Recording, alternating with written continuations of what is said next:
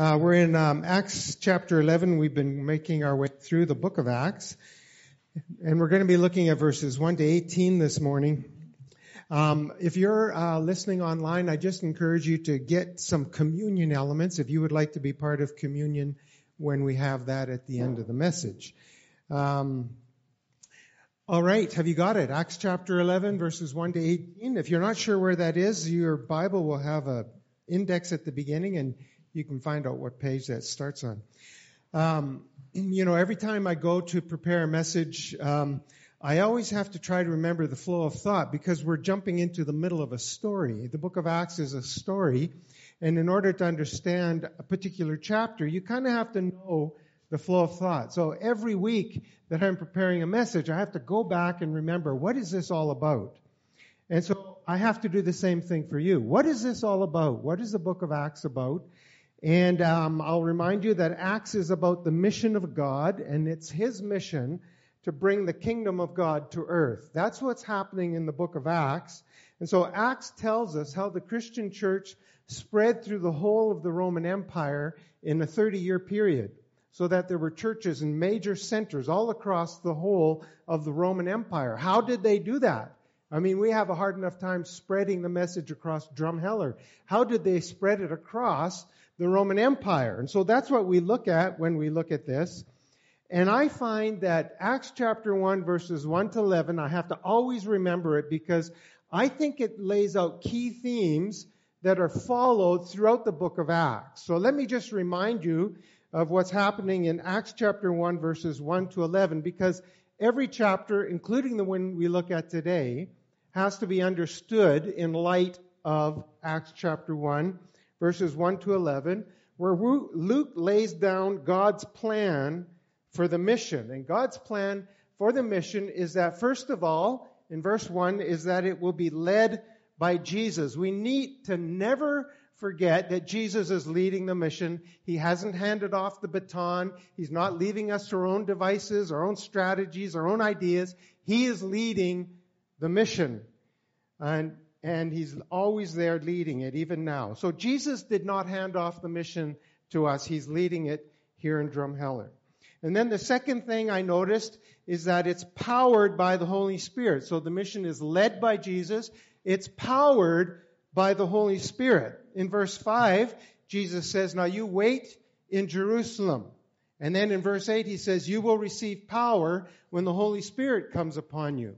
In other words, you have to wait for power. You can't do the mission without the power of the Holy Spirit. So you cannot succeed unless you have the Spirit's power. That's true for us too. We cannot succeed without spiritual power. We cannot raise the dead. Only God can do that. And people are born spiritually dead. They need to be given life. So that's the second thing. And then the third thing is that the kingdom will be built on the apostolic witness. He says in verse 8, You will be my witnesses. And every person who's ever come into the kingdom of God has done so on the basis of the apostolic witness.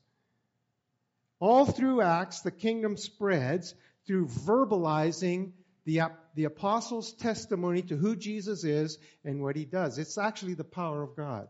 When people hear that message, these ideas, these concepts, and believe them, they're supernaturally changed into new creatures. They'll never be the same. It's built on the apostolic witness. And then finally, in verse 11, it's motivated by Christ's return. We are told that in the same way he departed, he will return. And that's what we're looking forward to. When Christ's return and all evil is abolished, we have joy and peace in a new heaven and a new earth. The Christian hope, the return of Christ, his total victory, is what we're all moving towards. That's what it's all about. Now, Christianity then is not a human driven enterprise. It's not a human invented thing. Christianity isn't just a religion that other people have created. It's the design of God. It depends upon and flourishes only by being led by the Spirit, uh, pardon me, led by Jesus, powered by the Spirit, built on the apostolic witness, and then in anticipation of the return of Christ. But as we've been going through the book of Acts, we've seen that God's mission faces opposition. This is a recurring theme. So, for example, from the outside of the church, we see in chapter 4 and 5 that the apostles are arrested, they're threatened, they're forbidden to speak a witness to Jesus, they're beaten, um, and told never to speak of Jesus again. And then we see in chapter 7 that Stephen, after bearing witness to Jesus, is stoned to death. In chapter 8, we see that Christians are fleeing for their lives because a general persecution breaks out against Christians. So there's this opposition to the kingdom spreading throughout the world. It's an opposition that the kingdom will always face opposition from outside the church. But then there is an opposition, a threat to the mission that comes from inside the church, and the threat from inside the church is always more dangerous than the threat from outside. And so we see in chapter 5 that Ananias and Sapphira, they bring deceit and self-interest into the church, and it's a threat to the mission. God strikes them dead. Now look at that. God strikes Ananias and Sapphira dead for threatening the mission. He doesn't kill anybody outside the church at this point. It's a greater threat when it comes from inside. And then in chapter 6, we see there's this conflict that's starting to arise within the church, and we see how it is settled in Acts chapter 6. Well, today in chapter 11, we, we see another threat to the mission that's coming from inside the church, and it's a threat that's alive and well today. So we want to look at that. Let me summarize what the chapter is in very short terms, and then we will kind of go through it bit by bit. But this is what's happening in Acts chapter 11. Back in Acts chapter 10, um, Peter has gone to the home of a Gentile. The whole house is filled with Gentile people who want to hear the message about Jesus. He gives them the message. They become Christians and they're baptized. They join the kingdom of God. In chapter 11, Peter goes back to the home church in Jerusalem and they are upset with Peter that he has gone into the home of Gentiles. They are resistant to what he's done. And so for the next um, 11 or 12 verses, verses 4 to 17, Peter defends and shows that what has happened is from God. And then right at the very end in verse 18, they, they are convinced and they embrace what's happened. So that, that's the story. That's what's happening. Now let, let's go through three points I want you to notice. The first one could be summarized by saying that insiders are resisting God's mission. And you see that in verses 1 to 3. The apostles and the believers throughout Judea heard that the Gentiles also had received the word of God. So when Peter went up to Jerusalem, the circumcised believers criticized him and said, you went into the house of uncircumcised men and ate with them.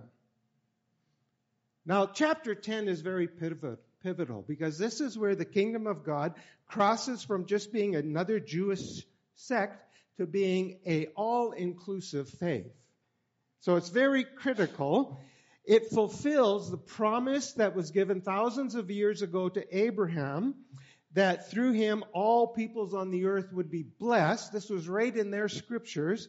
It fulfilled what Jesus promised in John chapter 10 when Jesus said, I have other sheep that are not of this Jewish fold.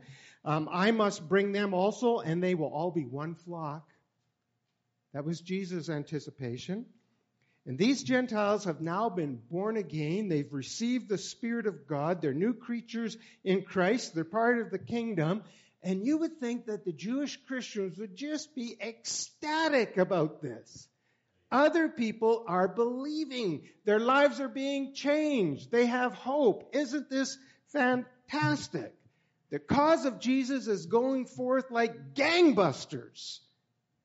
But they're not happy. They're not celebrating. In fact, they're really, really miffed.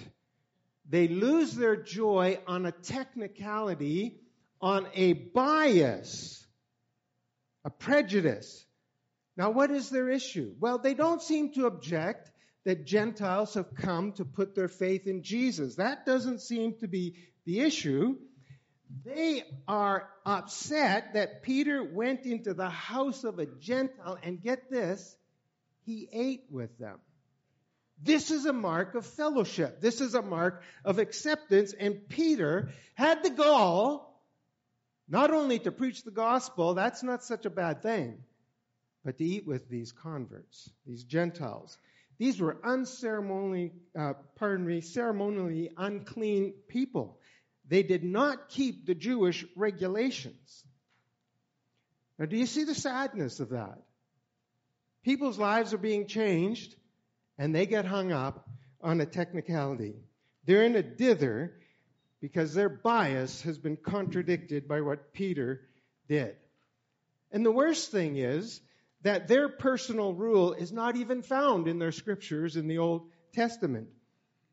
Jesus also was criticized for the kind of people he would eat with. And now Peter's being criticized because he is eating with these Gentiles. It would be kind of like this. So let's just imagine that Aaron went into the local bar and he shares the gospel with people in the bar and 20 people come to faith in Jesus and our whole church gets upset because Aaron went into a bar and he had a beer as he told these people about Jesus. They got lost on a technicality. That's what's happening here. Now, it seems that every time God is going to cause his kingdom to grow in the New Testament, somebody with good intentions, trying to be right, opposes and criticizes and hinders the mission. Jesus faced that. Peter is here facing that. Paul faced it all the time. And John faced it, the Apostle John. He faced this criticism by well meaning, convinced Christians. And I want you to just picture the scene with these people. Just imagine the mood of these people. Look at them. Look at their sense of indignation, the, the righteousness of their anger. They are completely convinced that they're the ones standing for what is right. See how persuaded they are. And listen to them. Listen to them as they talk to each other. They pick up their cell phone. Hey, have you heard? Peter went into the home of some Gentiles, and get this, he, he ate with them. I can't believe it. And he calls himself an apostle. What kind of guy is he? But they were wrong. They were a detriment to the very mission they professed to love. Their case was not based on a vision, as Peter's was.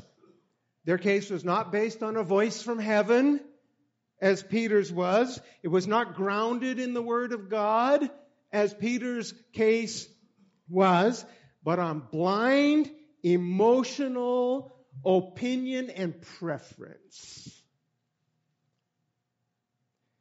They were willing to dissociate from those people that God was willing to associate with. They were willing to reject those who were now the children of God, born again, indwelt by the Spirit of God, all because of their bias. Now, it's a common hindrance to God's mission today. In fact, it might be the biggest thing that harms the mission of God. I can't associate with those people. They have different views of the COVID restrictions. How can I even attend that church? I can't associate with those people. They don't believe in the vaccine. How can I be with them? They have different ideas about the gifts of the Holy Spirit. How can I be close to them? Brothers and sisters, let's learn a lesson from this. Let's guard against bias lest we find ourselves harming the mission of God in the world. That's what was happening here. So let me ask you, what stirs your emotions more? The fact that a person is saved by God or that they have a personality you don't like? What stirs up your feelings more? So insiders resisting God's mission. And then the second thing I want you to notice from verses 4 to 17 is Peter defending God's mission.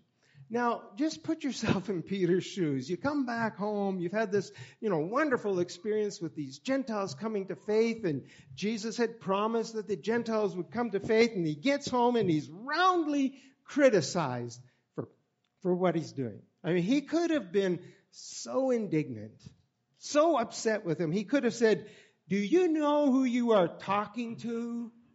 I am Peter. I was handpicked by Jesus. I spent three years in special training at the feet of Jesus. Were you? I've been given power to do miracles. 3,000 people came to faith when I preached my first sermon. Jesus called me the rock. Has he ever called you the rock? He appointed me to be an apostle. Who do you think you are? He could have responded like that, but he didn't. He responded with humility and gentleness. He reasoned with them. We see in verse 4 these words starting from the beginning, Peter told them the whole story. He begins to reason with them. And you see, what's happened is this Peter did not see himself as so different from them because just in the last chapter, God had to give him a vision three times to get him past his own bias. He didn't see himself as up here and them down there. He saw himself as just like them. Isn't it important that we have that kind of attitude when people are different from us?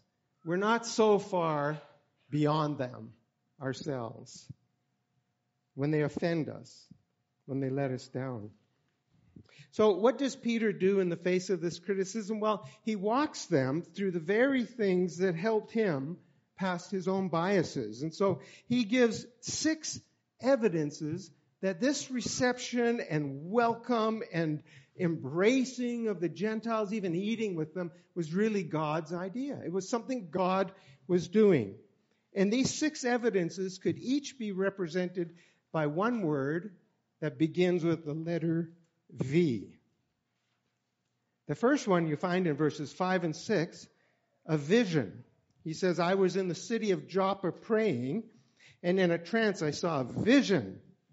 I saw something like a large sheet being let down from heaven by its four corners, and it came down to where I was.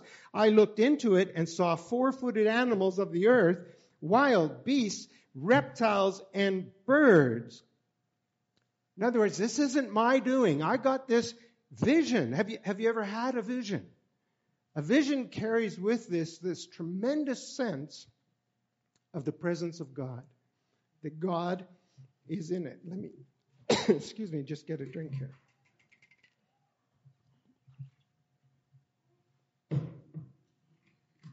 And then the second evidence you find in verses 7 to 10 a voice. Then I heard a voice telling me, Get up, Peter, kill and eat. I replied, Surely not, Lord. Nothing impure or unclean has ever entered my mouth. The voice spoke from heaven a second time.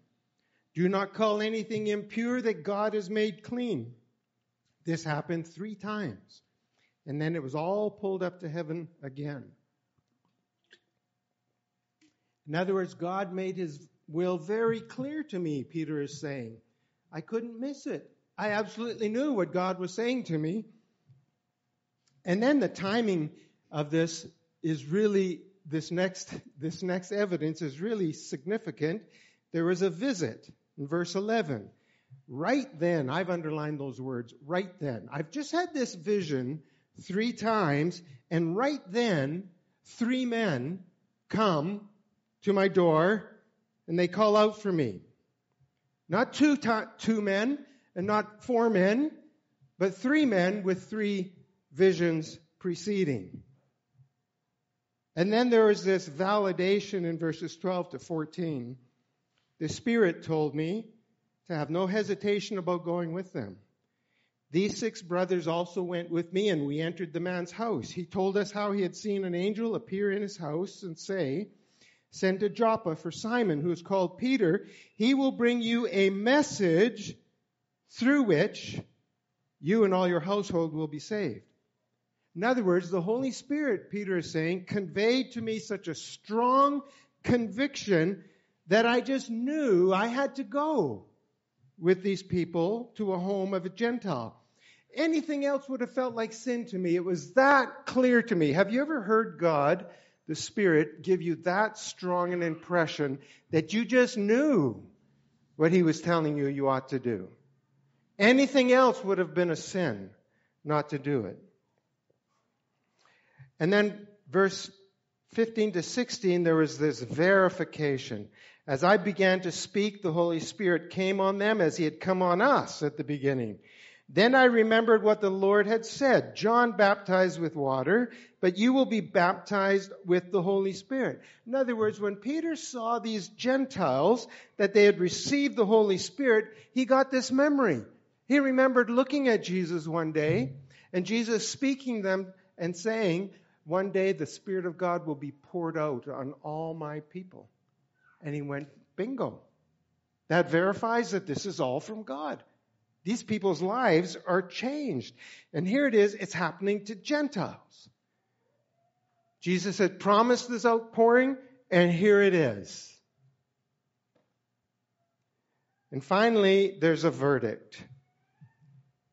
Verse 17. So, if God gave them the same gift he gave us who believed in the Lord Jesus Christ, who was I to think that I could stand in God's way? And by the way, who are you to stand in God's way? now, do you get what he's saying in this verse, verse 17? If God is accepting Gentiles just as they are, who is Peter to reject them? God, God didn't say, well, I want to pull, pour my spirit out on you, but first you all have to get circumcised. God didn't say, well, you know, I want to pour out my spirit on you, but first you have to all clean up your act. You have to become more like my Jewish people. Then I will accept you. God didn't say that. And I want you to notice something here. Notice how God pursued the Gentiles. He gave an angel to Cornelius back in chapter 10, a vision to Peter, a voice from heaven, a visit at just the right time, the validating conviction by the Spirit of God, the verifying gift of the Spirit, God is a pursuer. He pursues you. He wants you. He is not reluctant. He's not stingy. He's not begrudging. He's not half-hearted in wanting you. He set his eyes on you when you were not clean. He pursued you when you did not want him. He loved you when you had other loves. He wants you even though he knows the worst thing about you. Somebody once said, God's love is utterly realistic, based on prior knowledge of the worst things about you, so that nothing you do can surprise him or smother his determination to bless you. God wants you. He sees you just as you are, and He pursues you. He goes to great effort to get you. That's what we see in His effort to reach the Gentiles. You know, God doesn't play hard to get. God doesn't stand back and go, well, first prove yourself, then I'll love you. First, be good enough, then I'll hear your prayers. Have you seen that in your own life? Like, do you live by that? Do you live by this? The, God knows all about you, but He wants you. He pursues you. Other people might be hard to please. Other people might reject you. Other people might find fault, but not God. He wants you. Come to Him. His arms are wide open. That's what we see here. Insiders resisting God's mission, Peter defending God's mission, and then thirdly, insiders accepting God's mission. Verse 18. When they heard this, they had no further objections and praised God, saying, So then, even to Gentiles, God has granted repentance that leads to life. You see, for God's mission to cross over from Jews to the rest of the people in the world, the church had to overlook differences. The church had to allow for differences. It had to give up some of their own preferences being forced on others. And they had to support what God had made very clear. He accepted even Gentiles. He accepted them. And it's so important that Luke records this story twice and gives details. This is critical in the extension of the mission of God. We have to get past biases. Luke is telling us how this crisis was averted.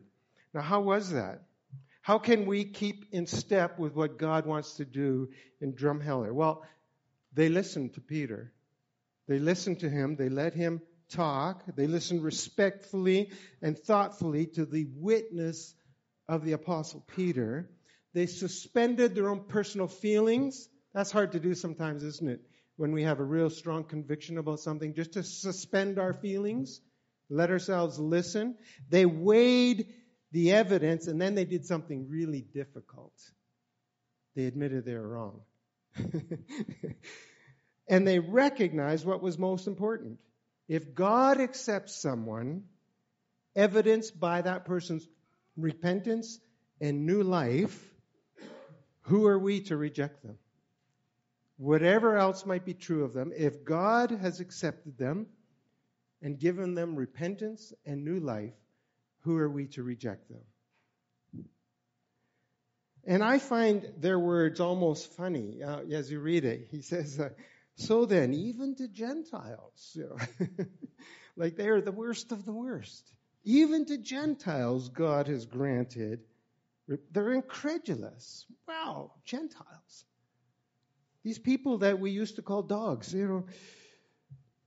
It's the kind of confessions that Christians have to make sometimes through church history or else stand in the way of God. Huh. Even to charismatics. God has given repentance and new life. Wow. Even to people with other skin colors. God has brought them to repentance and this new life. You know, even to those who resist COVID restrictions. Oh, you know, God has given them repentance and a new life.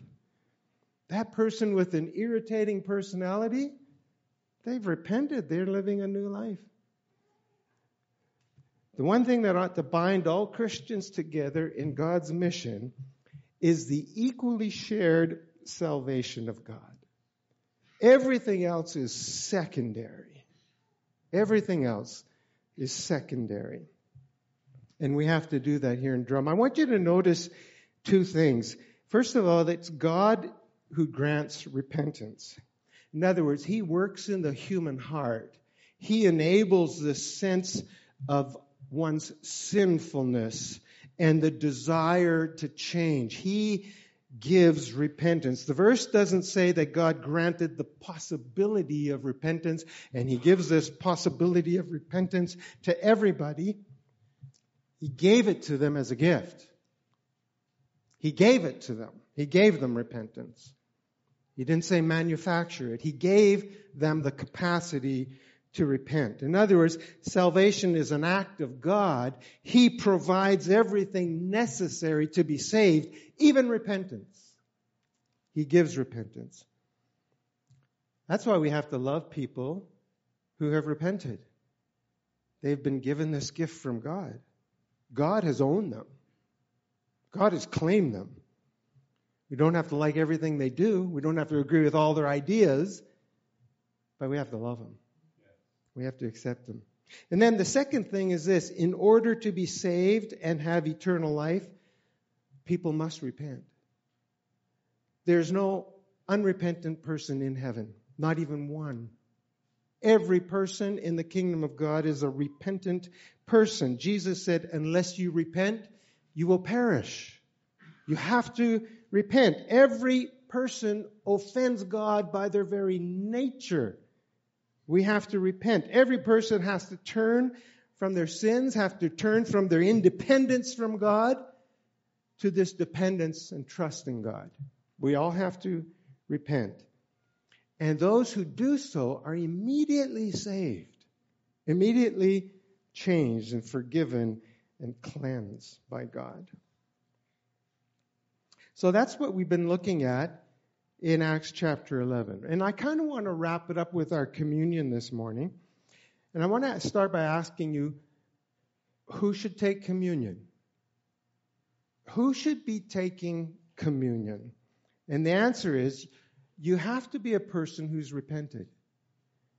You have to be a person who has trusted that Christ has paid for your sins by his body broken on the cross and his blood poured out. Now, why is that true? Well, because communion is acknowledging that Christ has died on the cross, poured out his blood for the forgiveness of my sins. So it's kind of hypocritical to be part of a celebration that says one thing by our actions but isn't true in our heart. And so it's meant for people who have repented.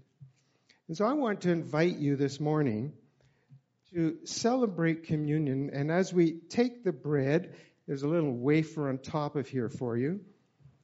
Um, as you do it, I want you to apply the text we've been looking at, and I want you to renew your repentance this morning. We come remembering that Jesus died on the cross for our sins. And I want you to, this morning, as you take the bread, just once again come to God as a repenting person. I want to invite you to examine yourself and um, see if you have remembered to seek forgiveness from God for anything you have been doing since the last time you repented. It's a good time for self examination. Why don't we pray together?